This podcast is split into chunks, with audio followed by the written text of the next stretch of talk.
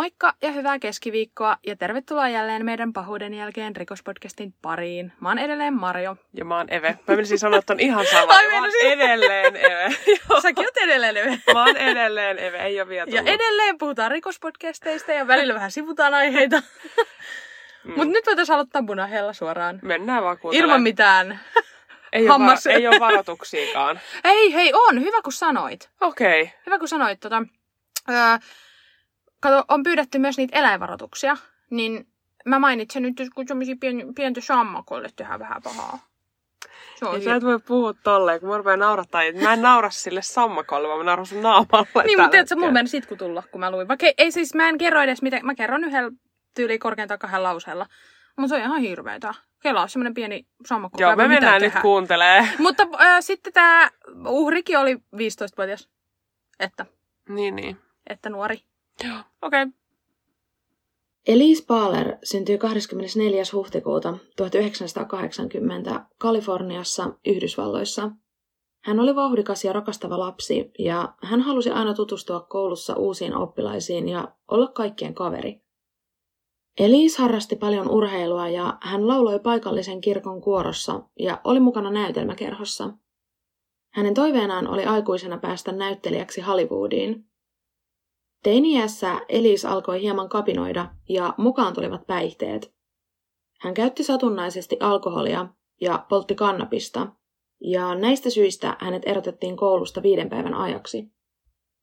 Eliisin vanhemmat olivat erittäin huolissaan tästä päihteiden käytöstä ja he hommasivat hänelle paikan tällaisesta päihdeohjelmasta, joka oli tarkoitettu päihteitä käyttäville nuorille. Tämän päihdeohjelman oli siis tarkoitus ajaa Elise pois päihteiden maailmasta, mutta toisen kuitenkin kävi. Elise nimittäin tapasi täällä päihdeohjelmassa Jacob Delasmatin, nuoren miehen, joka oli hänelle tuttu jo koulun käytäviltä – Jacobin kautta Elise tutustui myös Joseph Fiorellaan ja Royce Caseyin. Jacob, Joseph ja Royce olivat ystävystyneet päihteiden käytön kautta. He käyttivät muun muassa alkoholia, kannabista, liimoja, happoja sekä amfetamiinia, ja tämän vuoksi heitä pidettiin ongelmanuorina ja hieman ulkopuolisina. Tätä kolmikkoa kiinnosti päihteiden lisäksi saatanan palvonta sekä okkultismi – Joseph oli vihjannut Jacobille ja Roisille saatanan palvonnasta ja kysynyt, olisivatko hekin kiinnostuneita palvomaan saatanaa hänen kanssaan. Kun pojat osoittivat mielenkiintoa aihetta kohtaan, Joseph kertoi heille kaiken, mitä itsekin saatanan palvonnasta tiesi. Ja hänestä tuli tavallaan porukan johtaja. Kolmikko luki kirjoja saatanan palvonnasta sekä okkultismista, ja he olivat myös yhteydessä muihin saatananpalvojiin, palvojiin, he alkoivat murtautumaan hautausmaille yöaikaan ja ryöstämään jopa hautoja. Tästä toiminnasta he ovat kertoneet saaneensa kiksejä. Josephin tiedetään myös tappaneen sammakoita, jotka hän ristiinnauli ja paistoi, jonka jälkeen hän söi nämä sammakot ja koki saavansa tästä valtavan määrän voimaa ja valtaa. Mutta oli tällä kolmikolla muutakin yhteistä. Nimittäin he kaikki olivat Slayer-nimisen bändin faneja – Kuunneltuaan Slayerin musiikkia he saivat tästä vaikutteita ja perustivat oman bändin nimeltään Hatred. Tämä heidän oma bändi oli tunnettu niin sanotusti omalla kylällä, mutta toisissa kaupungeissa heistä ei juurikaan oltu kuultu, ja tämä ärsytti kolmikkoa. Yhtenä päivänä Joseph sanoi kavereilleen, että he voisivat uhrata saatanalle neitsyen, ja vastalahjaksi tästä uhrauksesta he pyytäisivät levytyssopimusta bändilleen. He uskoivat voivansa soittaa saatanan avulla paremmin ja kovemmin. Hetken ajateltuaan tätä ideaa, he tulivat siihen tulokseen, että koska tämä idea oli niin älytön, oli sen pakko toimia. Kolmikko tiesi heti, kenet he aikovat saatanalle uhrata, ja tämä tyttö oli Elise Baller. Mikäli tämä kuulostaa jonkun mielestä tutulle, että bändi uhraa neitsyön menestyksen vuoksi, saattaa kyse olla siitä, että elokuva Jennifer's Body on saanut tästä vaikutteita ja perustuu löyhästi tähän tapaukseen, lähinnä juuri tämän uhrauksen puolesta. Elis päätyi miesten valinnaksi, koska he uskoivat, että hän miellyttäisi saatanaa eniten. Elisillä oli vaaleat hiukset, siniset silmät ja he olettivat hänen olevan neitsyt. Kolmikko koki tämän teon olevan ultimaattinen synti Jumalaa kohtaan, joka takaisi heille varmasti levytyssopimuksen sekä pääsylipun suoraan helvettiin. Miehet hioivat suunnitelmaansa Eliisin suhteen kuukausia. He viettivät aikaa Eliisin kanssa ja keräsivät hänen luottamustaan, kunnes lopulta tuli aika toteuttaa suunnitelma. Heinäkuun 22. päivä vuonna 1995 Elise katsoi televisiota illalla perheensä kanssa, kun hän sai soiton Jacobilta kymmenen aikaan. Jacob pyysi tätä hengaamaan heidän kanssaan. Kolmikko oli Elisille tuttu ja hän koki heidän olevan hyvää seuraa, joten hän suostui Jacobin pyyntöön ja lähti kotoaan salaa ennalta sovittuun paikkaan. Elise valehteli vanhemmilleen menevänsä nukkumaan. Hän teki vaatteista ja lakanoista ihmisestä esittävän muodon vuoteeseensa peiton alle ja karkasi ikkunan kautta ulos. Kotoa poistuessaan Elise kuvitteli olevansa pois vain muutaman tunnin ajan. Hän ei olisi voinut mitenkään tietää, mitä kauheuksia hän joutuisi vielä kokemaan. 15-vuotias Jacob, 14-vuotias Joseph sekä 16-vuotias Royce houkuttelivat 15-vuotiaan Elisin kanssaan tällaiseen metsään, jossa he alkuun vain keskustelivat ja käyttivät päihteitä. Kun Elise oli rentoutunut, Jacob oli mennyt hänen taakseen, poistanut oman vyönsä ja sanomatta sanaakaan kiertänyt sen Elisin kaulan ympärille, kuristain tätä. Samaan aikaan Royce tarttui Elisiä käsistä, jotta tämä ei rimpuilisi, ja Joseph otti puukon, jolla iski Elisiä kaulan seudulle useita kertoja. Tämä puukko oltiin ostettu vartavasten tätä neitsyön uhraamista varten. No pikkuhiljaa Elisin taju alkoi hämärtyä kivun, verenvuodon ja kuristamisen seurauksena, mutta pojat eivät olleet vielä valmiita. Joseph ojensi puukon Roille sekä Jacobille, jotka iskivät vuorotellen nyt maassa makaavaa Elisiä puukolla kaulaan ja astuivat hänen kaulansa päälle useita kertoja, sillä he kokivat, että Eliisin kuolema kesti liian kauan. Eliis itki äitiään ja rukoili Jumalaa, että tämä kidutus loppuisi. Kun kolmikko oli valmis ja he uskoivat Eliisin menehtyneen, he käyttivät häntä vielä seksuaalisesti hyväkseen, ennen kuin poistuivat paikalta ja jättivät Eliisin ruumiin metsään. Eliisin vanhemmat ilmoittivat tyttärensä kadonneeksi, mutta eivät olleet valtavan huolissaan vielä ensimmäisten päivien aikana, sillä he uskoivat tämän karanneen ja palaavan kotiin muutaman päivän kuluttua. Kun päivät vaihtuivat viikoksi ja viikot kuukausiksi, heidän huolensa kasvoi ja he alkoivat pelätä pahinta. Eliis oli siis aiemminkin karannut, mutta hän oli ollut poissa vain muutamia tunteja. Nyt tilanne oli täysin eri. Elise oli myös ollut innoissaan tulevasta, sillä perhe oli muuttamassa isompaan kaupunkiin, ja Elise odotti tätä kovasti. Hänellä ei siis ollut syytä karata kotoaan. Kun Elise oli ollut kateissa puolen vuoden ajan, hänen isoäitinsä lähetti kirjeen useaan eri lehteen, ja tässä kirjeessä luki seuraavaa. Rakkain Elise, ikävöin sinua ja rakastan sinua. Kaikki ovat erittäin huolissaan ja särkynein sydämin, kun emme tiedä miten voit. Oletko sisällä lämpimässä? Oletko terve? Oletko onnellinen? Voimme selvittää kaiken. Voit asua kanssani täällä, kunnes haluat lähteä muualle. Pyydän, että soitat minulle, niin tiedämme, että olet elossa. Jacob, Joseph ja Royce kertoivat muutamille ihmisille teostaan, ja kehuskelivat, että kävivät yhä käyttämässä seksuaalisesti hyväksi Eliisin mätänevää ruumista. Mutta koska he olivat aina olleet hieman ulkopuolisia, ei kukaan uskonut heitä, tai oikeastaan edes kuunnellut heitä. Kuukausia kului, ja Rois jättäytyi pikkuhiljalleen ulkopuolelle kolmikon ystävyydestä sekä bändistä. Hänen kiinnostuksensa saatanan palvontaa kohtaan muuttui kristinuskoksi ja hän koki täyden muutoksen itsensä suhteen. Hän kuitenkin pelkäsi, että hänen halunsa tappaa palaisi, ja toisaalta hän pelkäsi sitä, että olisi Josephin sekä Jacobin seuraava uhri. He olivat nimittäin Eliisin murhan jälkeen suunnitelleet jo seuraavan neitsyen uhraamista saatanalle, ja Rois ajatteli, että hän voisi hyvin olla myös tuleva uhri, koska jättäytyy pois heidän porukastaan ja bändistä.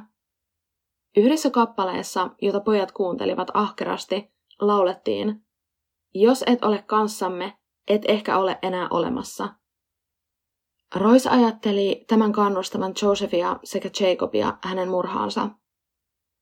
Kahdeksan kuukautta Eliisin murhan jälkeen, maaliskuussa 1996, Royce meni poliisilaitokselle, sillä hän oli nähnyt Eliisin katoamisilmoituksen ja tunsi tästä syyllisyyttä. Hän tunnusti kaiken ja tunnustuksen jälkeen hän johdatti viranomaiset Eliisin ruumiin luokse. Kun Eliisille tehtiin ruumiin avaus, selvisi, että häntä oli isketty ainakin 12 kertaa puukolla kaulan alueelle, mutta mikään näistä iskuista ei ollut kuolettava, vaan hän oli hiljalleen vuotanut kuiviin. Rois kertoi poliisille, että motiivi tälle murhalle oli levytyssopimus, jonka he saisivat, jos uhraisivat Eliisin saatanalle. Poliisi ei kuitenkaan uskonut tähän teoriaan, vaan jatkoi kuulusteluja Roisin kanssa. Rois kertoi, että he olivat yrittäneet tappaa Eliisin jo aiemmin, mutta epäonnistuneet tässä yrityksessä.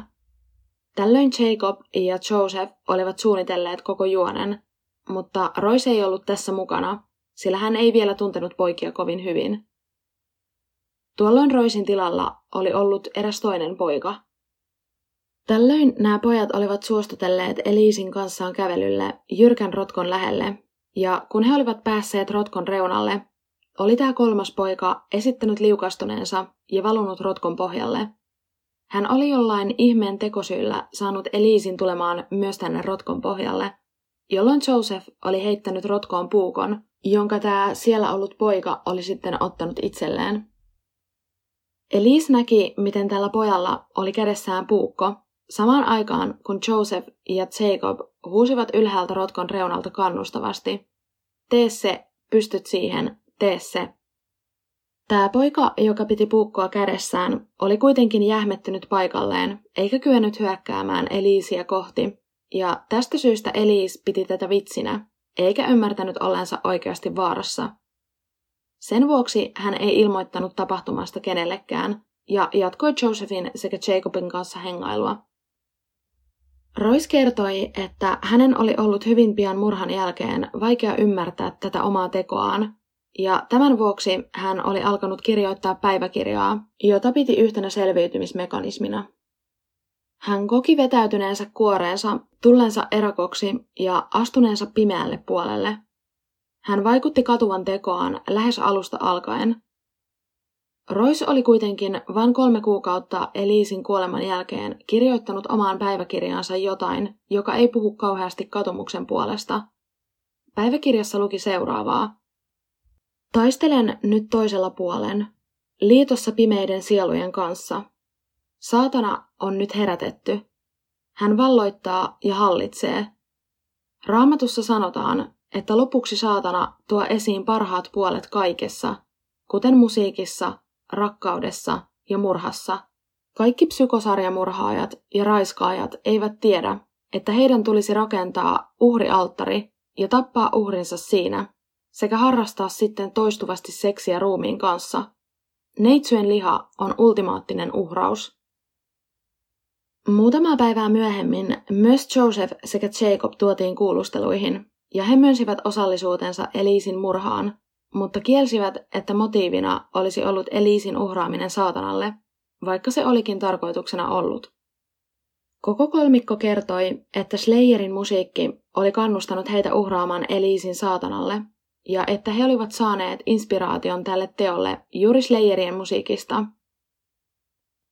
Jacob, Joseph ja Royce saivat syytteet Eliisin murhasta ja heidät tuomittiin elinkautiseen vankeusrangaistukseen, josta he voivat anoa pääsyä ehdonalaiseen 25 vuoden kuluttua. Pojat ovat anoneet pääsyä ehdonalaiseen, mutta heidän anomuksensa ovat hylätty, ja he ovat edelleen suorittamassa tuomiotaan eri vankiloissa.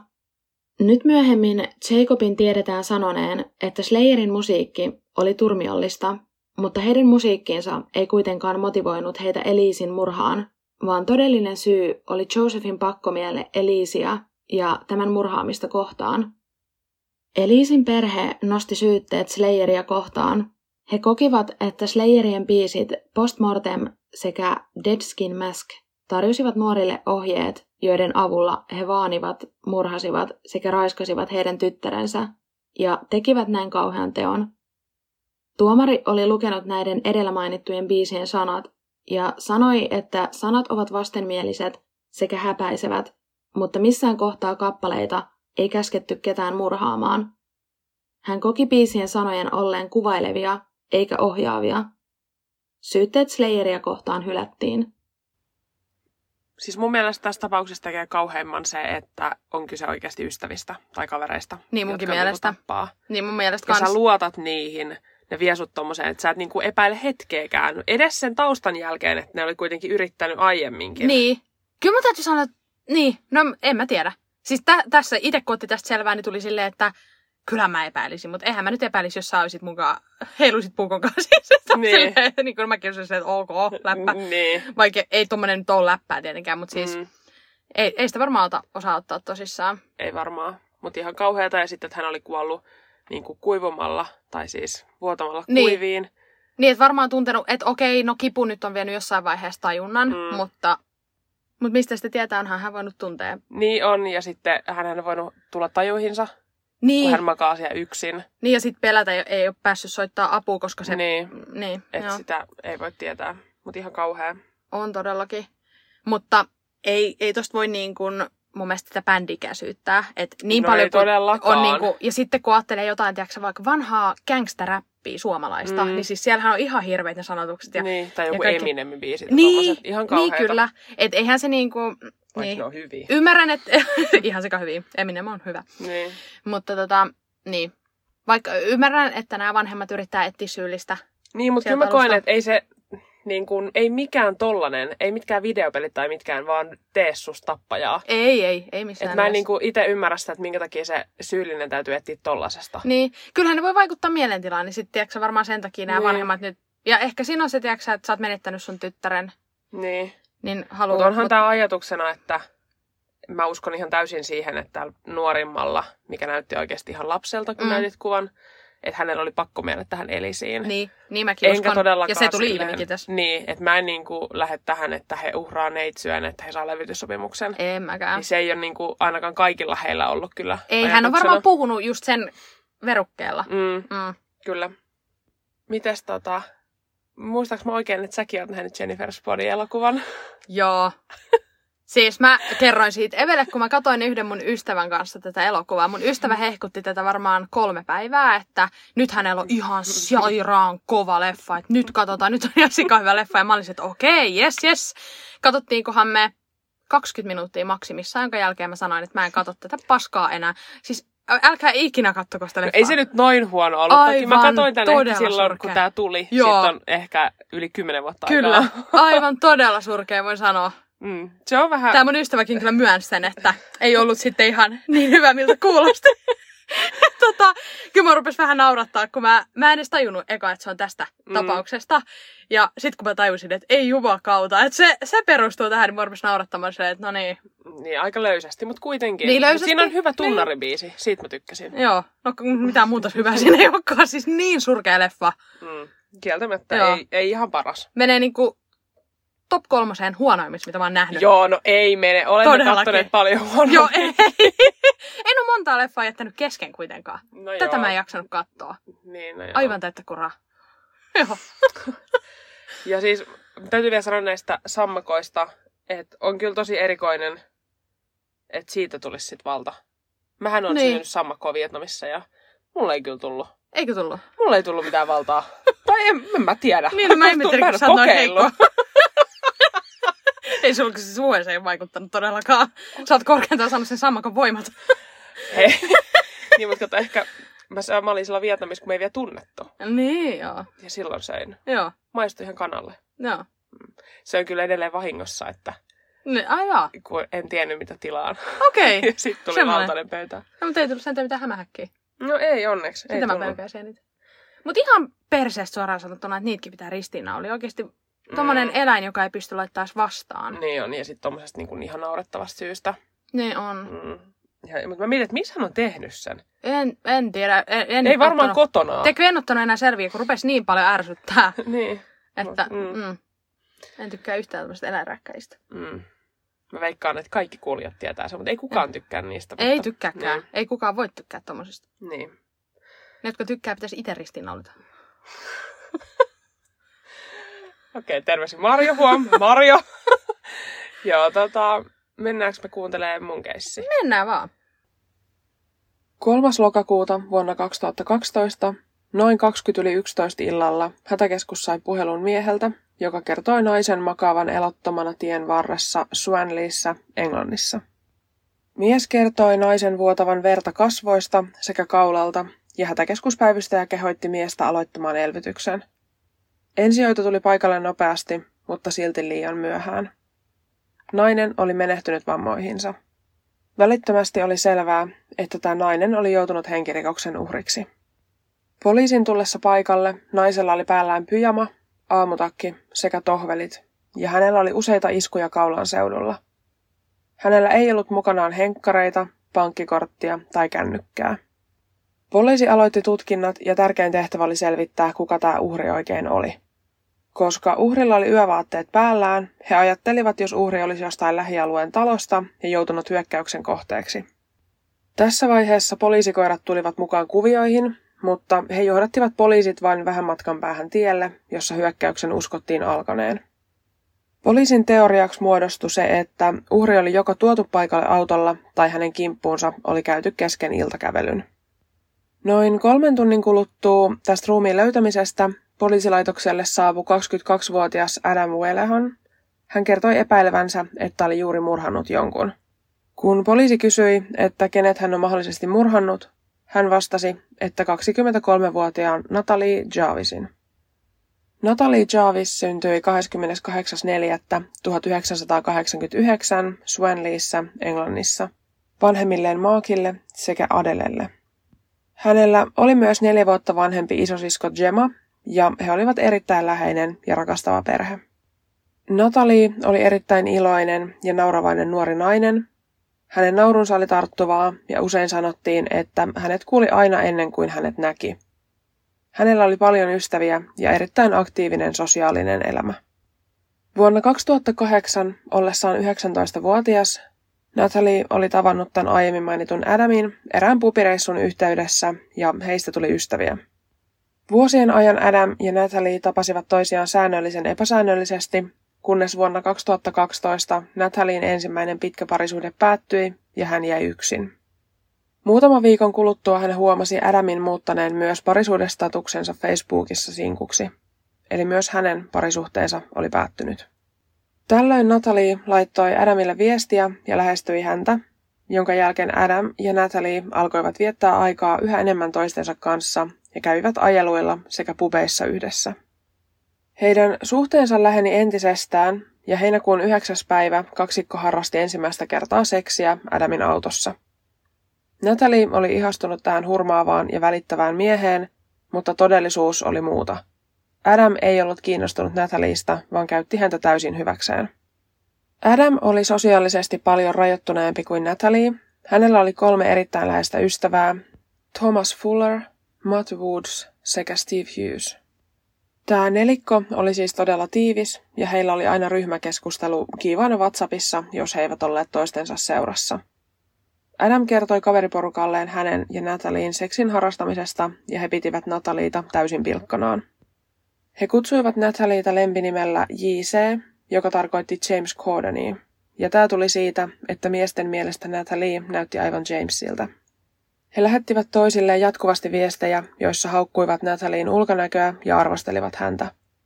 Adam nauraskeli, ettei voinut uskoa harrastaneensa seksiä isokokoisen naisen kanssa. Kukaan miehistä ei missään vaiheessa puuttunut näihin viesteihin, vaan kannustivat toinen toisiaan. Muutaman päivän kuluttua Adamin sekä Natalien seksin harrastamisen jälkeen Adam sai viestin Natalilta, jossa tämä kertoi olevansa raskaana. Adam vakavoitui välittömästi. Hän ei halunnut tulla isäksi, etenkään Natalien lapselle. 23. heinäkuuta, edelleen siis vuonna 2012, Adam sekä Natalie viettivät aikaa yhdessä, mutta eivät ilmeisesti juurikaan keskustelleet Natalin raskaudesta. Tämän tapaamisen jälkeen Adam kirjoitti Twitter-tililleen. Eikö niin, että nykyään on ihan ok tappaa joku? Saatan tehdä niin. Viikon päästä tästä tuli jälleen uusi twiitti, jossa luki Miten sinä tekisit sen? Hashtag murha mielessä. Näihin aikoihin Adam uskoutui kolmelle ystävälleen halustaan tappaa Natalie. Hän myös kertoi heille Natalien olevan raskaana.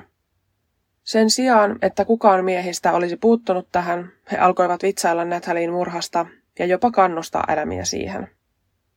Syyskuun kuudes päivä Adam sai viestin ystävältään. Sun pitää tappaa se Natalie, tee se.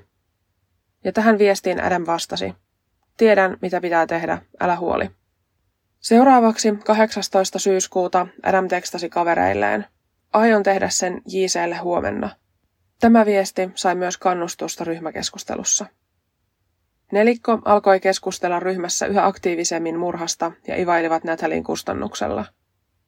30. syyskuuta Adam sai jälleen uuden viestin ystäviltään. Viestissä luki, Oletko tappanut ketään tänään? Johon Adam vastasi, vain ajatuksissani. Lokakuun ensimmäinen päivä Adam haki sovitusti Nataliin ajelulle kanssaan.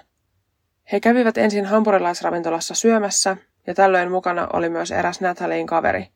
Tämä kaveri lähti kuitenkin kotiinsa syömisen jälkeen ja Natalie jatkoi autoilua Adamin kanssa kaksin. He ajelivat tuntien ajan ja kuuntelivat musiikkia.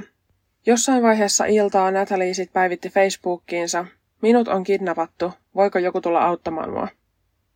Nathalin sisko Gemma näki tämän päivityksen ja soitti Natalille.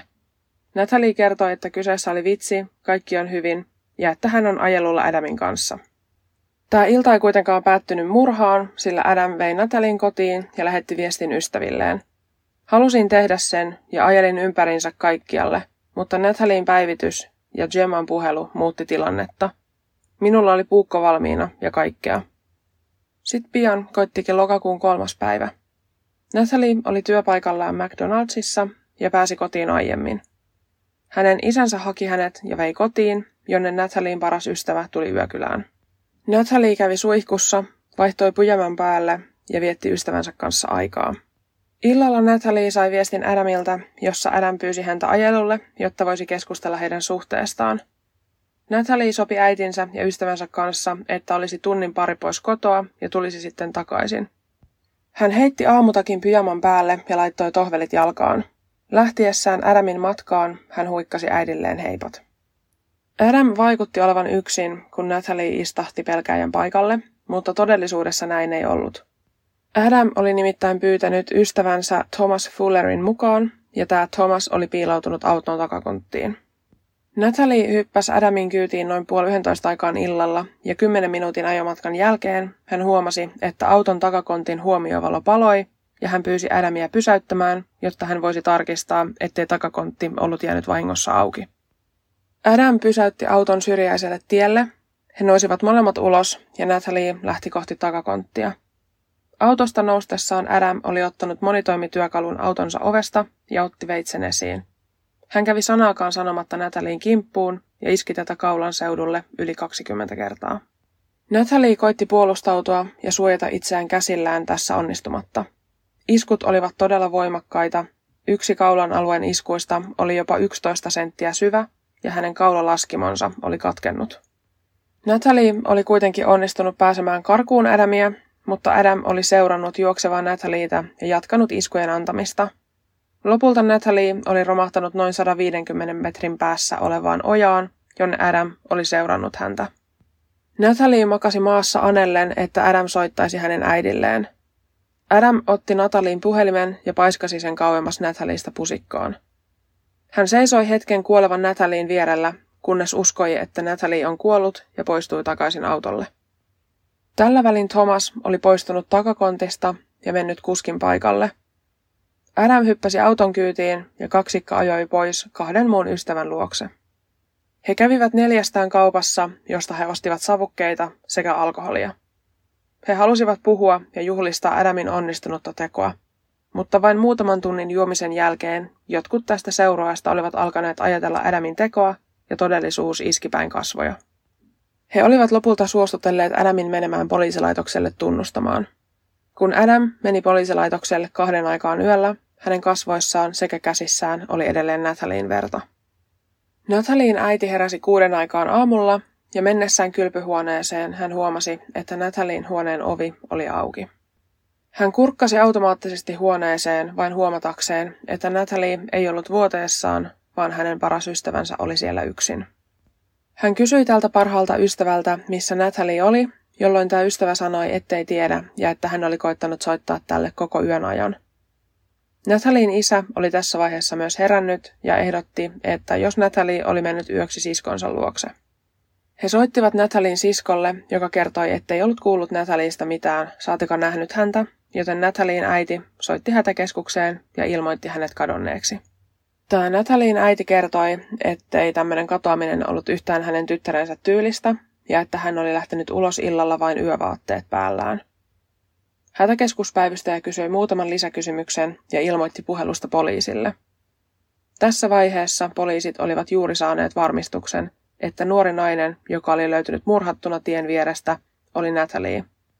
Poliisit olivat itse asiassa jo matkalla menossa Natalien perheen luokse kertomaan, että Natalie oli löytynyt murhattuna. Hänen vanhempansa olivat epäuskoisia. Hänen äitinsä huusi poliiseille, miten poliisit voivat väittää, että Natalie oli uhri, kun he eivät edes tiedä, miltä hän näyttää. Tällöin poliisi kertoi, että Adam oli tunnustanut Natalien murhan. Adam pidätettiin välittömästi ja häntä syytettiin Nathalien murhasta. Myös Thomas pidätettiin ja häntä pidettiin osallisena Nathalien murhaan. Matt tai Steve ei saanut syytettä tai heitä ei oikeastaan edes epäilty osallisuudesta lukuisista viesteistä huolimatta, ja tämä on asia, joka on herättänyt aika paljon keskustelua ihmisten keskuudessa. Oikeudenkäynti alkoi huhtikuussa 2013. Adam väitti, että kyseessä oli itsepuolustus. Hän sanoi Nathalien kiristäneen ja uhkailleen häntä, ja että Natalie oli pyytänyt häntä ajelulle kyseisenä iltana, jolloin hän oli ottanut Tomaksen mukaan auton takakonttiin omaksi turvakseen. Jossain vaiheessa ajelua Natalie oli kurottanut hänen ylitseen ja ottanut tämän monitoimityökalun kuskin puoleisen auton oven taskusta, ja tällöin hän oli myös alkanut epäilemään, että joku on auton takakontissa. Adamin kertoman mukaan Natalie oli käskenyt Adamia ajamaan sivuun ja sanoi, että mikäli auton takakontissa on joku ihminen, hän aikoo tappaa Adamin. Kun Adam sit oli menossa avaamaan takakonttia Natalien kanssa, Natalie oli uhkaavasti nostanut monitoimityökalun häntä kohti, jolloin hän oli saanut usean minuutin tappelun jälkeen tämän työkalun itselleen ja itse puolustuksen vuoksi käynyt Natalien kimppuun. Syyttäjä kumosi Adamin teorian kokonaan hän kertoi, ettei kyseessä ole itsepuolustus, jos toista iskee yli 20 kertaa ja jahtaa häntä useiden metrien matkan kadulla. Tämän lisäksi syyttäjä näytti useat viestitodisteet, joita Adam oli ystäviensä kanssa käynyt. Adam tuomittiin syylliseksi Natalien murhaan ja hän sai elinkautisen vankeusrangaistuksen, josta hän voi anoa pääsyä ehdonalaiseen vuonna 2039. Thomas kielsi täysin osuutensa Natalien kuolemaan hän sanoi olleensa takakontissa, koska Adam oli kertonut hänelle, että Natalie oli haukkunut Adamille Thomasta sekä Thomaksen aiemmin syöpään menehtynyttä isää. Natalien perhe kielsi tämän täysin. He sanoivat, ettei Natalie puhunut koskaan toisista ihmisistä pahaa, eikä hän koskaan vitsailisi toisten kuolemalla, etenkään syövän vuoksi, sillä hän oli itse menettänyt isoisensa syövälle ja aihe oli edelleen hänelle erittäin arka. Thomas kertoi myös tulleensa takakontista pois ja nähneensä, miten Adam sekä Natalie seisoivat kauempana vastakkain, pitäen käsiään toistensa hartioilla. Hetken kuluttua tämä kaksikko oli sitten lähtenyt kävelemään kauemmas auton luota, ja tällöin Thomas oli kuullut, kun Natalie oli pyytänyt Adamia lähtemään. Hän ei ollut nähnyt asetta kummallakaan, mutta oli ollut huolissaan, kun kaksikko oli kääntynyt nurkan taakse ja epäillyt, että Adam satuttaisi Natalieta. Tässä vaiheessa Thomas oli sitten mennyt autoon ja kertoi harkinneensa hetken aikaa kaksikon perään menoa, mutta päätti, ettei halua sekaantua heidän väleihinsä. Hetken kuluttua tästä Adam oli tullut takas autoon ja hänellä oli ollut verta kasvoissaan, käsissään sekä housuissaan. Thomas sanoi, ettei ollut tiennyt Adamin suunnitelmasta Nathalien suhteen, mutta tässäkin kohtaa syyttäjä todisti tämän kaiken valheeksi näiden viestien avulla. Syyttäjä näytti jälleen nelikon käymiä viestikeskusteluja ja myös viestin, minkä Thomas oli lähettänyt takakontissa ollessaan, kun Adam oli käynyt Nathalin kimppuun. Thomas oli nimittäin lähettänyt nelikon ryhmäkeskustelun viestin. Hän teki sen, hän teki sen.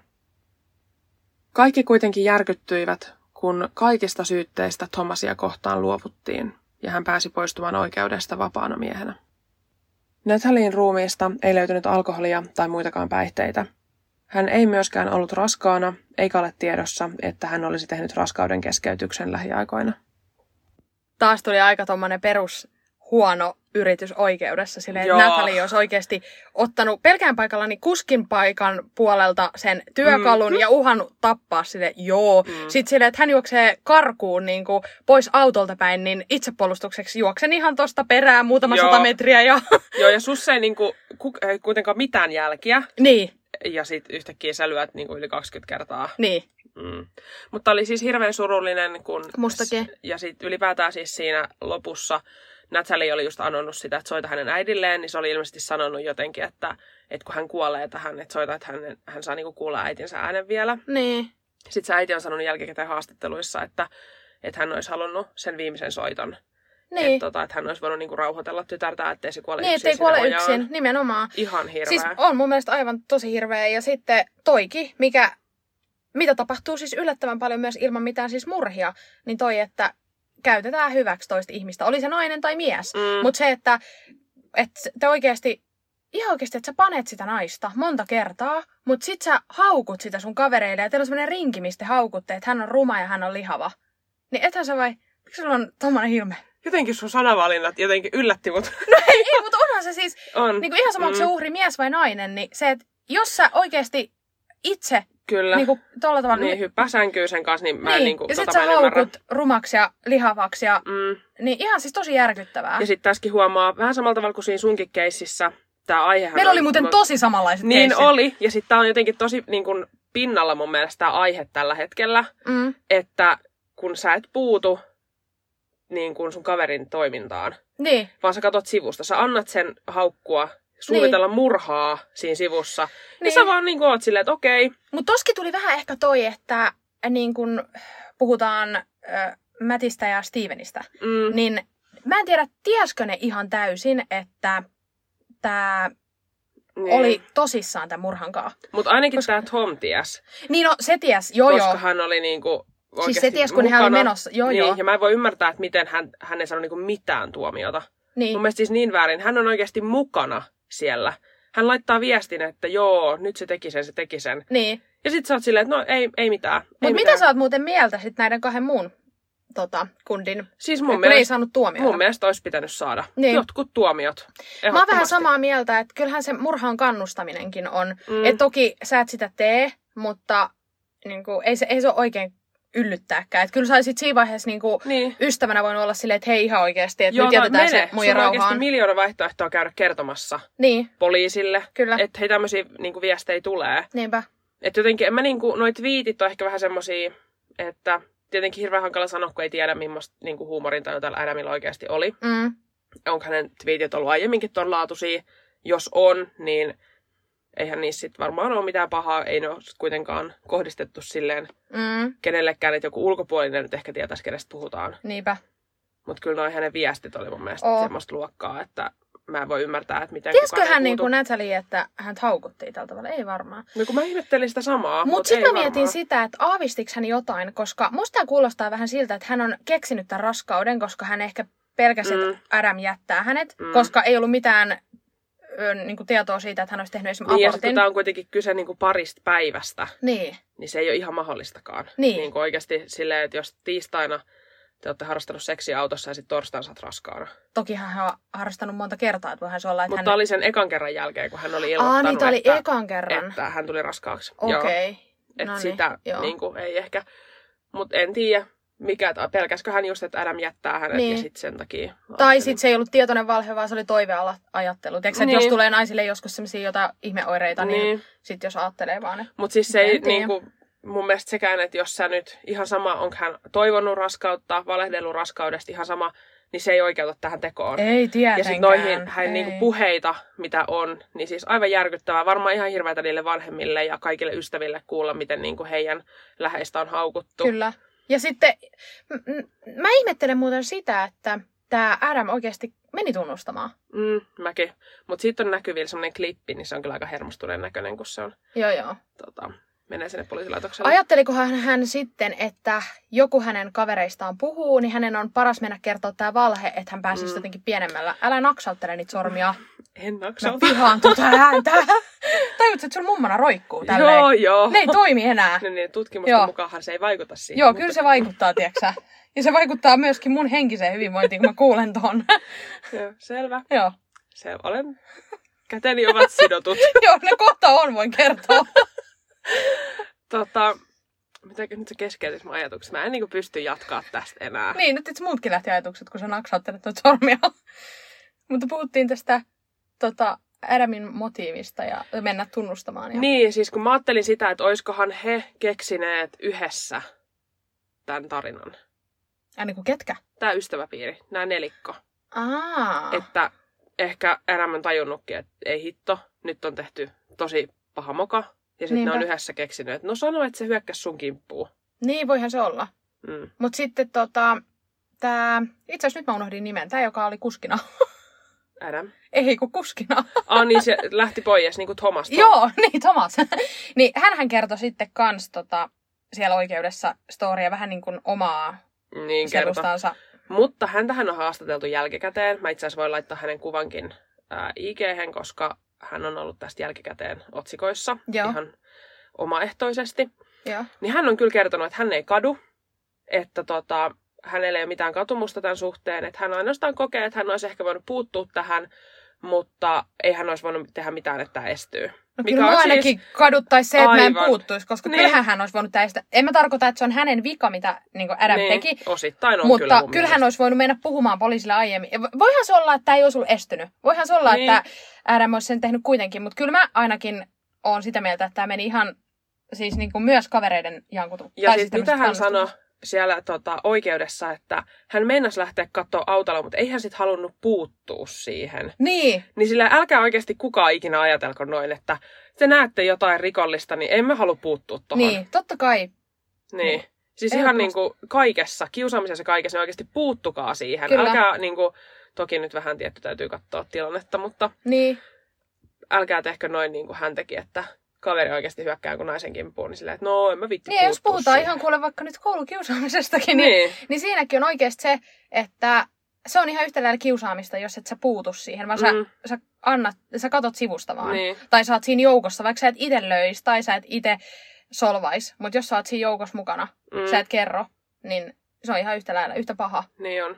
Että toi oli siis niin huono selitys oikeasti aikuiselta Mm. ihmiseltä, että mä en voi käsittää. Niinpä. Että hän edes viitti tommosen sanoa oikeudessa, missä on kuitenkin kaikki läheiset paikalla. Mm. en Niinpä. mä niinku...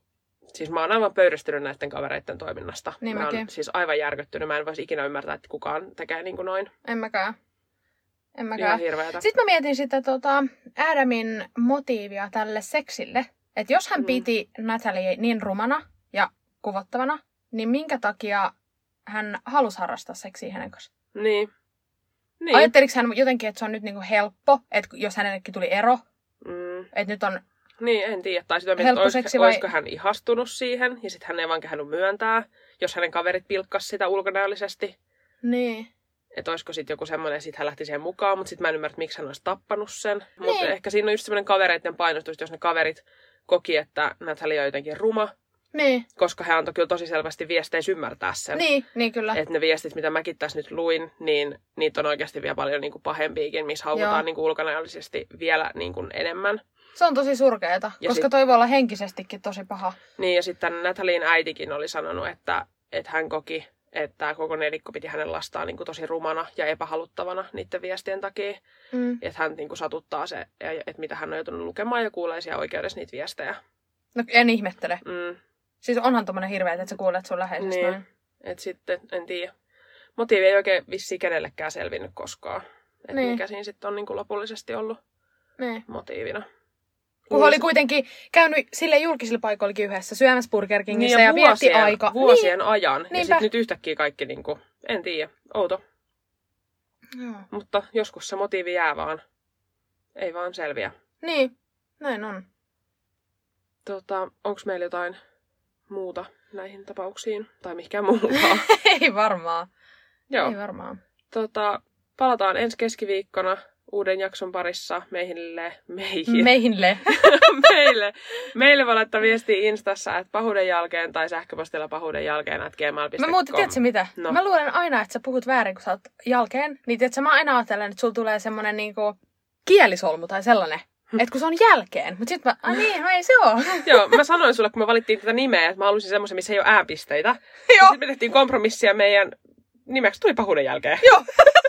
tota, Ääpisteellä. ääpisteellä, niin. Et mä en tiedä. Joo. Musta tuntuu, että mua ei kuunneltu. Että mä oon nyt tässä kyllä tossun alla. No se on tässä kyllä tässä on. No mutta onneksi sä sanoit nämä loppuspiikit aina. Mm. Mehän kokeiltiin sitä alussa, että sanotaan vuoron perään, mutta mä en vaan osaa. Mulla tulee Joo. kielisolmuja paljon enemmän, joten Joo, siitä ei tullut yhtään Joo. mitään. Ei tolle pysty antaa tuommoista vastuuta. tuommoista vastuuta, hirveä vastuu sulla. Luettelet sähköpostiosoitteen ja Instagram-tilin. Oo! Joo, no niin. Joo, no Mä niin. sentään toivotan Joo. hyvää keskiviikkoa joka... Niin, no se onkin vaikeaa. Niin. Niin kun sä teet sen muuta kuin keskiviikkona. Niin. Niin, sä ette oikeasti tee sitä keskiviikkona. Niin, Mhm, niin. Aattele. Niin, joo, no niin, nyt me pistetään purkkiin tää. Moi! Moi.